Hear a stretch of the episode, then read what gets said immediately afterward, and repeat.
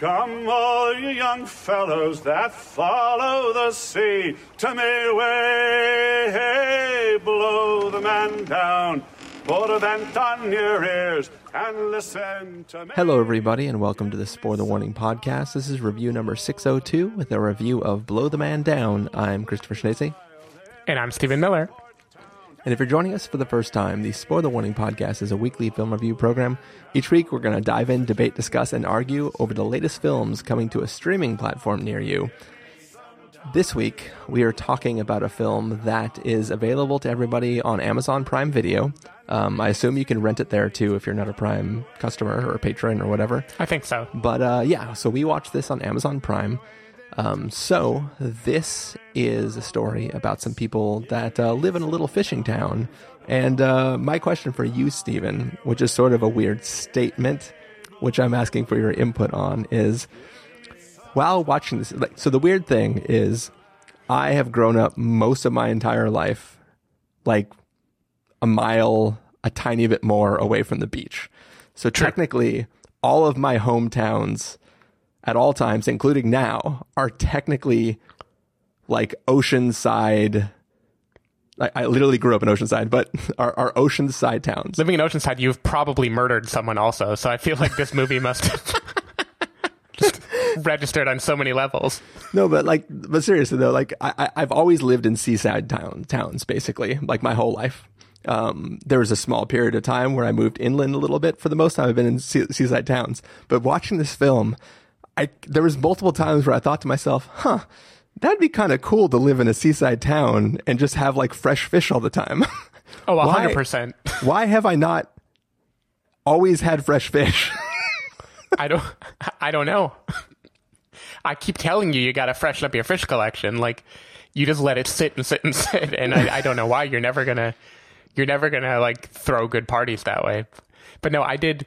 I, I didn't know you were going to go the fish angle. I thought you were just going to go the tranquility and how nice it would be to live in like a little fishing town by the ocean because I definitely felt that watching this movie. And Yeah, I think yeah. with Manchester by the Sea, we also both kind of noted that that it would be a a very nice. yeah, I mean, like we um, back when we when we, when we went to Tribeca, um, that was the weekend. It was one of your anniversaries. Was the end of the weekend after the film festival. So you and I had split up for those last few days of the trip, and I seriously thought about just hopping on a train and driving a few hours and going to like the area that that film takes place, just because Right. the idea of it sounded really cool. Yep. I did not do that, but but yeah, I I think that there's something um I, I romanticized maybe isn't the proper word, but there's something about these like East Coast high up uh not high up elevation wise, but like high up in the United States, like East Right. Coast f- coastal cities that feel so much different than the coastal cities that we have grown up in here.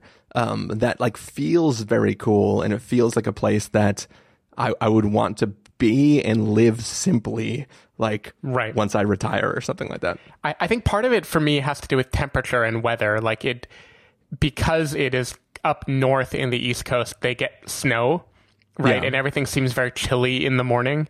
And there's something I get very nostalgic about when I imagine that, like waking up and needing to light a fire to stay warm or Yeah. going for a walk and you're kind of shivering and then throw a fish on you know the pan and make yourself a meal.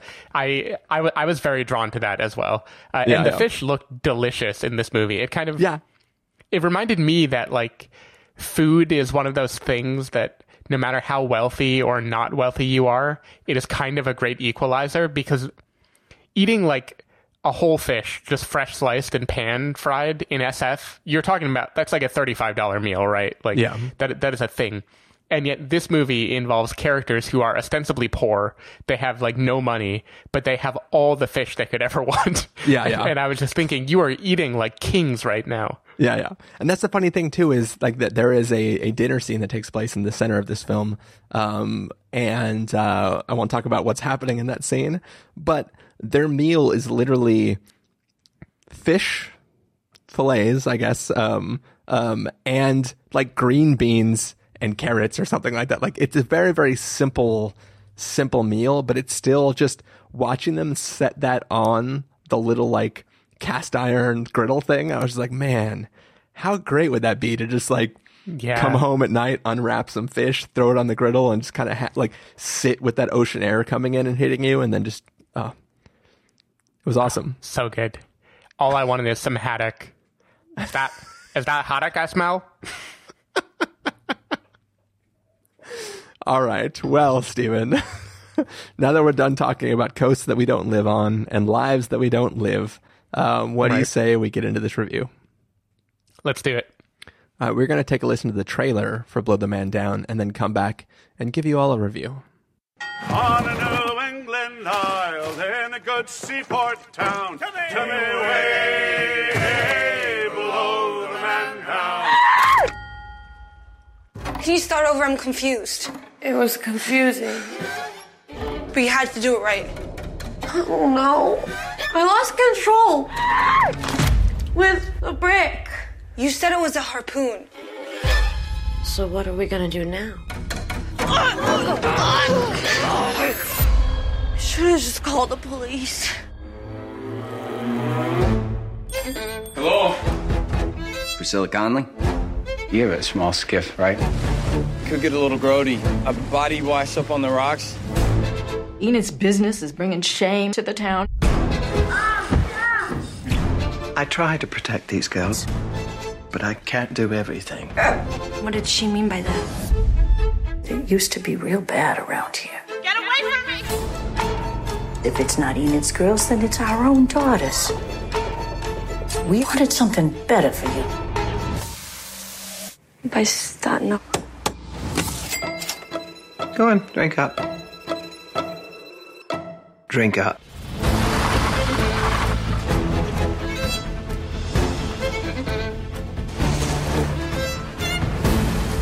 A lot of people underestimate women. That's why they can get away with a lot.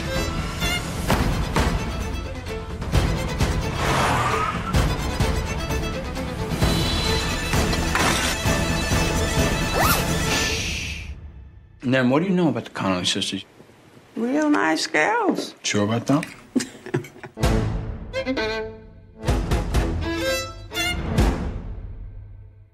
All right, so that was the trailer for Blow the Man Down. Um, this story follows a couple of sisters whose mother has just passed away recently, and uh, after a night, um, some you know crazy incident happens, and they find themselves trying to cover up something that happened, and as they go about their days trying to worry about whether or not they could get caught for what happened, um, they start to sort of key into the other strange happenings around their small fishing village. Um, Stephen Miller, what did you think of Blow the Man Down? Um, I loved this movie. I thought it was great. It, it was very Coen-y in its execution. Uh, it was kind of like many Coen brothers movies smashed together, actually, by my my feeling of it, where it has you have the out of control crime with characters that are kind of bumbling. They don't really know how to hide it. Things going off the rails. You have the the mystique of the the small town with the distinct accent and the mostly friendly people who are hiding a secret under the hood. Um, just stylistically, I really enjoyed this film. Just from the opening, I, I think the trailer does a good job of showing you how it opens with music, but I I, I don't want to say the movie is musical. It's more that it it flows to a rhythm that feels very assured. Like it feels like it knows exactly what it wants to do, and it doesn't have very much fat on it at all. And yeah, it it's funny because we are reviewing another movie that was directed by Cory Finley, but this is the one that reminds me of Thoroughbreds much more of, of the movies that we are talking about this uh, this evening. Yeah. depending on how many we can get through before the seventeen percent beer kicks in. I, You're giving it away, I. I, I just really loved. I loved the the locale. I, I was going to bring it up if you didn't in our opening banter. I just wanted to live in this world, or at least I wanted to bed and breakfast in this world for a few days. I think Wait, Stephen. the cast of Bed and breakfasting in this world has a specific connotation within the context of this film. I told you what I wanted. All right, No, no, I just no. I just wanted to put that out there. But I just love it. It has such a unique cast of characters. I love the accents in this movie. My favorite line in this whole movie goes like this I dropped my fork. it's, it's just a someone's dad just says he dropped his fork when all the women are chit chatting together. I, I just it it remind it has that same joy of Fargo of just everyone getting really into this very specific accent, and yeah, I just I I thought it was a great twisty mystery. It reveals its hand slowly, but in a pleasant way. Has a good build up. I think it has a little bit of that Guy Ritchie things are going crazy and multiple multiple characters are going to converge and then diverge. And I, I just liked the way that dramatically played out. I thought that was good. And yeah a lot of newcomers here. Uh, i thought both female leads did a great job. I don't think i've seen them in anything before as far as i can tell. Sophie lowe and morgan saylor. Um, margot martindale as enid is just so deliciously just like a perfect character actor a big kathy bates energy i feel and yeah, it was just it, it, it was great. It was quick. It was fun. It was entertaining. It was stylish. I loved the musical interludes. I loved the use of audio in this movie. The strings that you hear in the trailer had this very off-putting style. I, I, I was really into this movie. Yeah. So b- before I get into my piece, we I, you you sort of hinted that we're trying to review three things this weekend. Um, what what where in the sequence of films did this film place for you? I watched these in the same order I proposed that we record them. so I watched this one. So this is where I'll get in the personal side. I watched this in Saturday morning when I was about to propose to my girlfriend and I needed to kill time in the morning. She wasn't awake yet and I didn't know what to do with my nerves. So I will admit I may have been biased in my viewing of this movie, but I watched this alone at like six in the morning on Saturday. Right before like the biggest moment of your or second technically it'll be the second biggest moment of your life because actually Yeah, birth was pretty big. but I mean like the proposal should be second to the actual ceremony of when you get married. Right. But yeah. yeah. Um so I watched this film third in in my lineup. Um did you? Is this the only film you watched this day? I assume on this day, this yes. is the only thing. Oh well, I also watched The Sound of Music, but we don't need to talk about that. Um, I mean, we could just review the sound of music. Um, okay, yeah. So, I, so I watched this film third, um, directly following having watched uh, Extraction, which we will have a review of third. Um, so, caveats to everything that's about to come out of my mouth. um, I think that I I definitely like this film less than you did. Um, I it it to me it kind of came off as somebody trying to emulate a Coen Brothers film because it has all the the pieces and the sort of um making of a Coen Brothers scenario, but I never felt the the cohesiveness between the separate groups of individuals that are all vying for their their dominance within the overall story arc, right? Um, as you watch this film, you slowly learn up you you slowly learn about sort of the past history of the town and what cliques there are and what may or may not have happened in the past and stuff like that. And I, I think that in the end, those those different groups they don't feel like they ever find out about the other groups. It just feels like the story is really, really complicated for the viewer, but not for the people participating in it, right? Like nobody really knows the truth about the other people who are participating in the story. It's just three separate stories kind of happening all at the same time. And we, the viewers, get to see into how they overlap, even though the characters never really overlap. I mean, Right. two of the three kind of overlap a little bit, but they have no context for how the overlap is happening. Um, they just, like, two of the groups know about a bag of money. And besides that, have no context for any other connection between anything else in the story. And I kind of felt that it was it was kind of fun to play with each of these characters. Like I like the performances and I like the the the level of intrigue between each of the characters. But whenever somebody took some action to gain sort of dominance in their own personal arc, I never really really cared. And whenever the sisters who kind of are the catalyst for the story taking off are in a situation that is technically kind of scary for them, I never fully grasped what the people making it scary could actually know given their lack of knowledge of of the overall arc.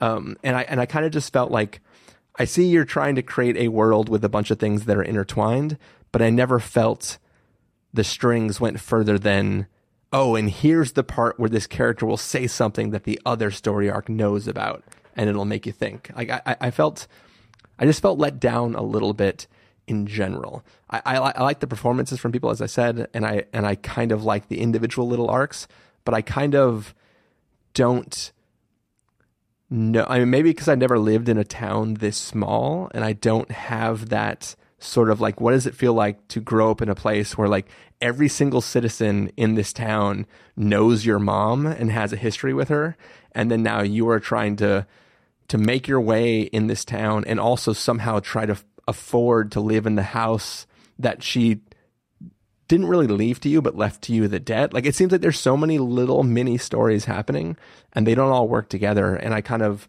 i kind of was waiting for things to kind of cohere and i never felt that it did mm. I, I had a feeling you might feel this way because I do think this movie is almost entirely location and style. I don't think this movie is plotted in such a way that there's going to be a major payoff of the way the threads weave together. It is more providing color, right? It, you're you're supposed to enjoy the world that is being given to you.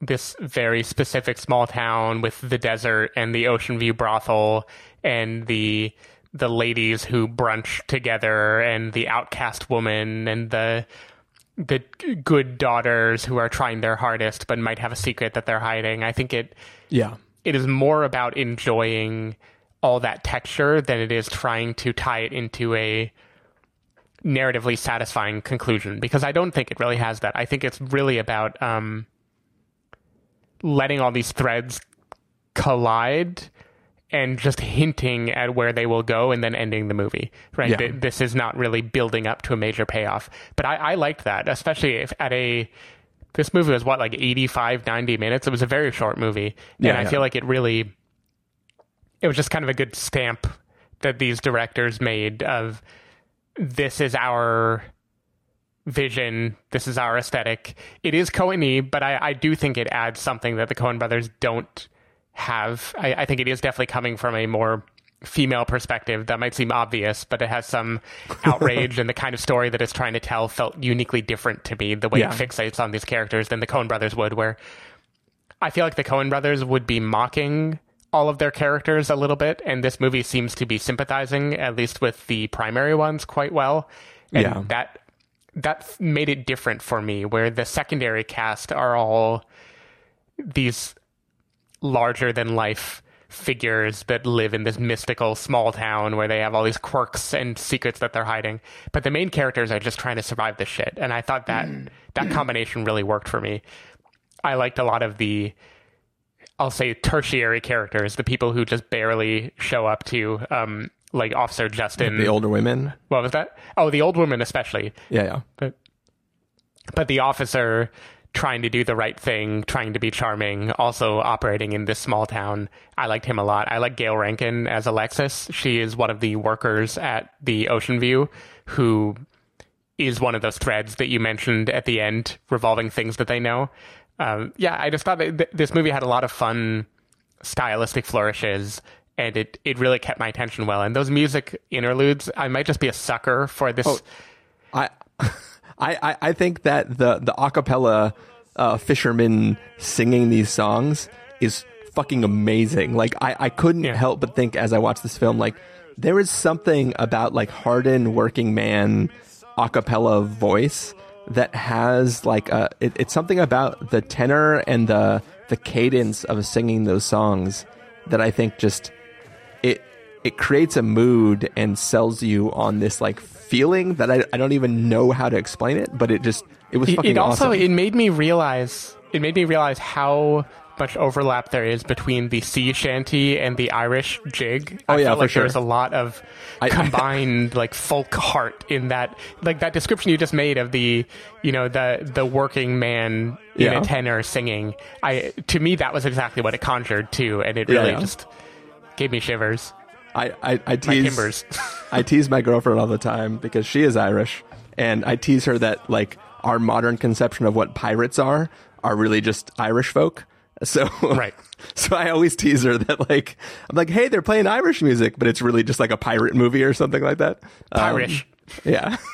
and I know she's probably listening to this episode, so uh, this will be fun. Yeah, I, lo- I loved I loved the music in this movie, and I think the the times they choose to cut back to those singers. I know you could compare it to "Oh Brother, Where Art Thou?" right? I understand there are a million Coen Brothers comparisons you could make if you wanted to. Where art thou? what I say? Oh, brother, where art there? I think I said "thou." I think I think that was there. a glitch. Hangout had a glitch. This is the part where being the person who edits the episode is an amazing power that I have. I know you could compare it to "Oh Brother, Where Art There," right? You're right. You can just pull the word "there" from any other part of this episode and shove it in in that statement. But yeah, I loved it. This was a uh, it was a Tribeca 2019 film, so we missed it by a year. But I, it feels like the kind of movie that I would stumble into in a festival like that and feel like I have found something special and hidden that deserves to be seen. And it's nice to see that this particular movie is getting elevated and given to a wider audience by virtue of coronavirus and everyone watching whatever streaming that week. Yeah, so yeah. I think that, that that is cool because I think these filmmakers can definitely do a lot with with the talent that they put on screen. So, so let me ask you a question.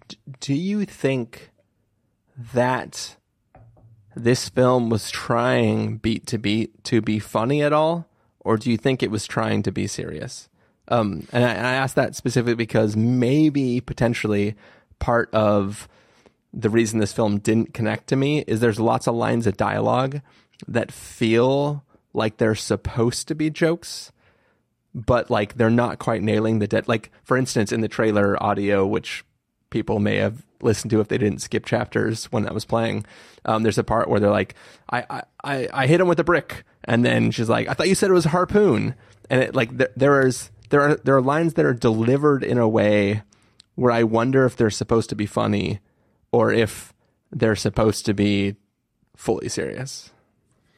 I think it is luxuriating in some middle ground between serious and funny, where everything is extreme and the town that they live in, the charm and quirk of that town is supposed to come through, and the ridiculousness of their situation kind of juxtaposing the the smallness of the town and of the aims of the people with the evil mastermind style that is forced upon them by their situation. Yeah. I think there is humor there. I was not like laughing out loud eh, during this movie, but I also was not feeling deadly serious. I was feeling tickled by this Yeah. movie. No, I- that that was kind of my takeaway. I, I definitely felt that had I grown up, I mean, like your family's from the East Coast. I don't know how close to this sort of area they they are.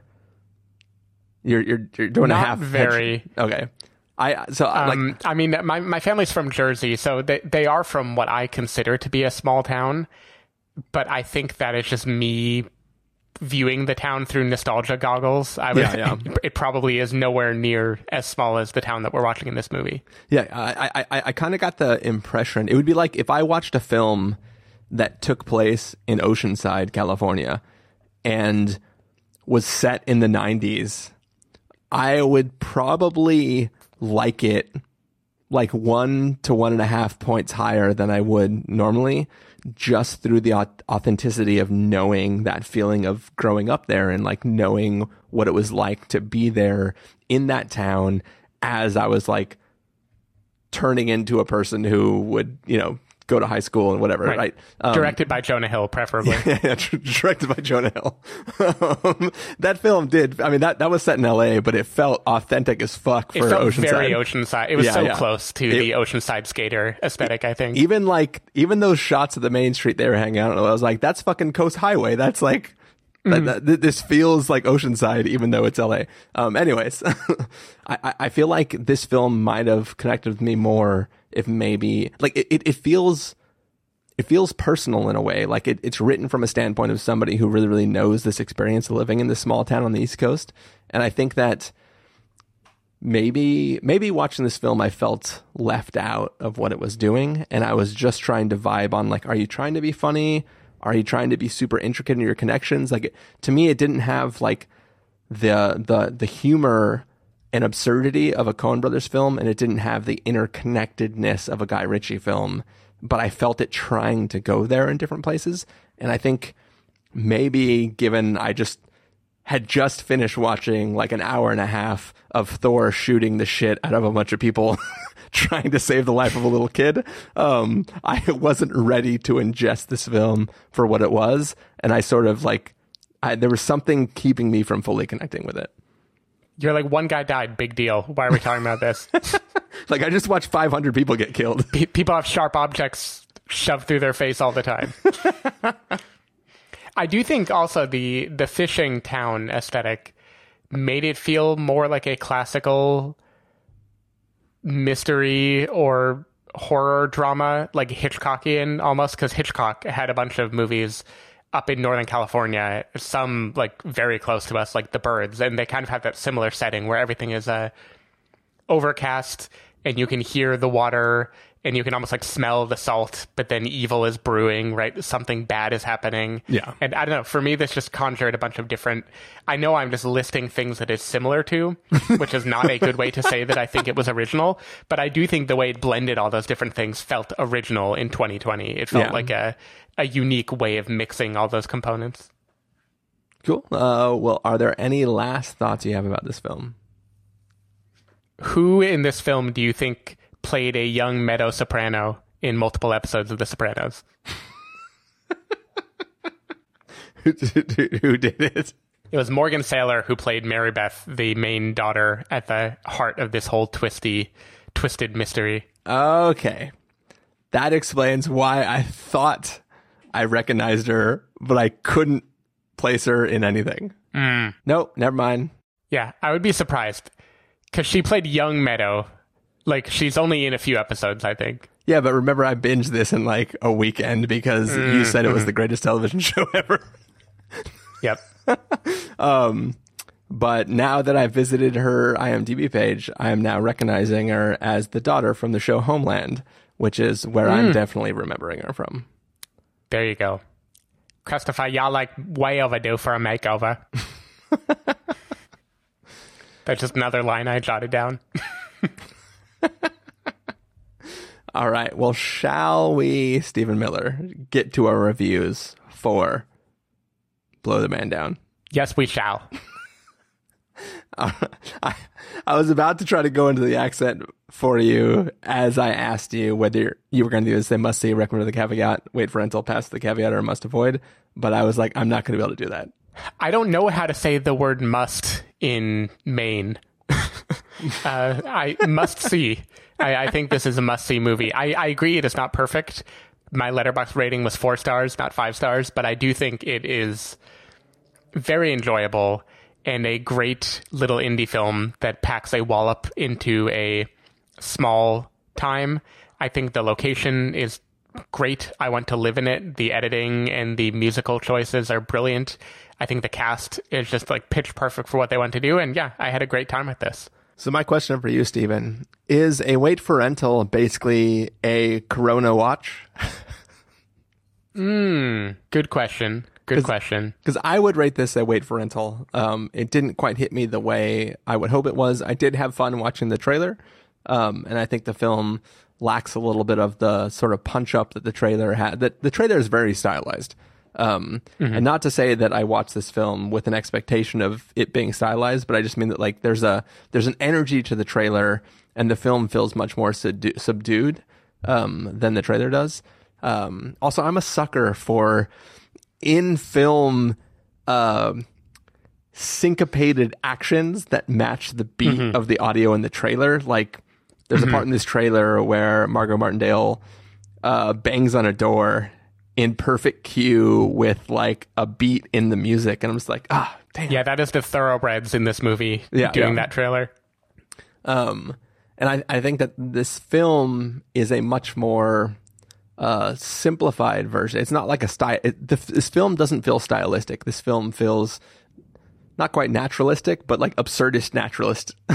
if that if that sort of makes sense. Man, I got so much style out of this movie. I Really? think maybe I didn't watch the trailer. I wonder if that helped me.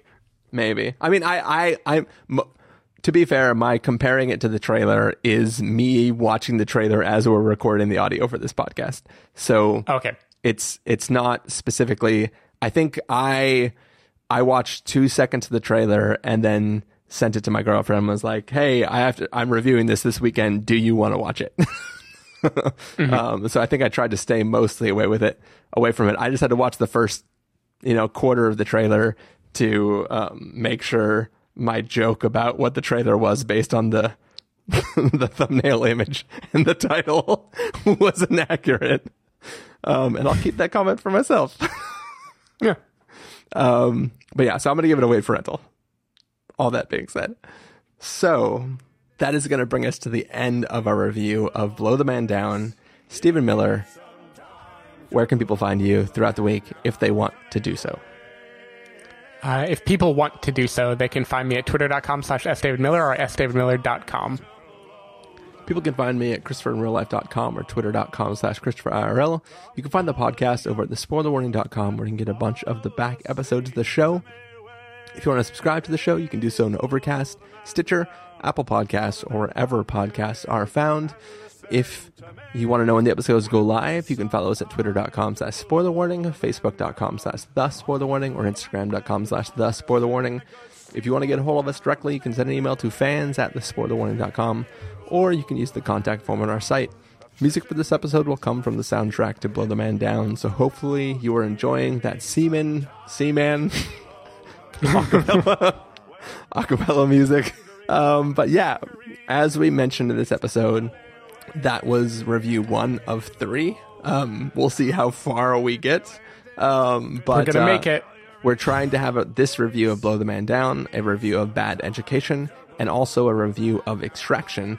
Um, so stay tuned, and we will see you in a bit. Bye. Bye. Some time to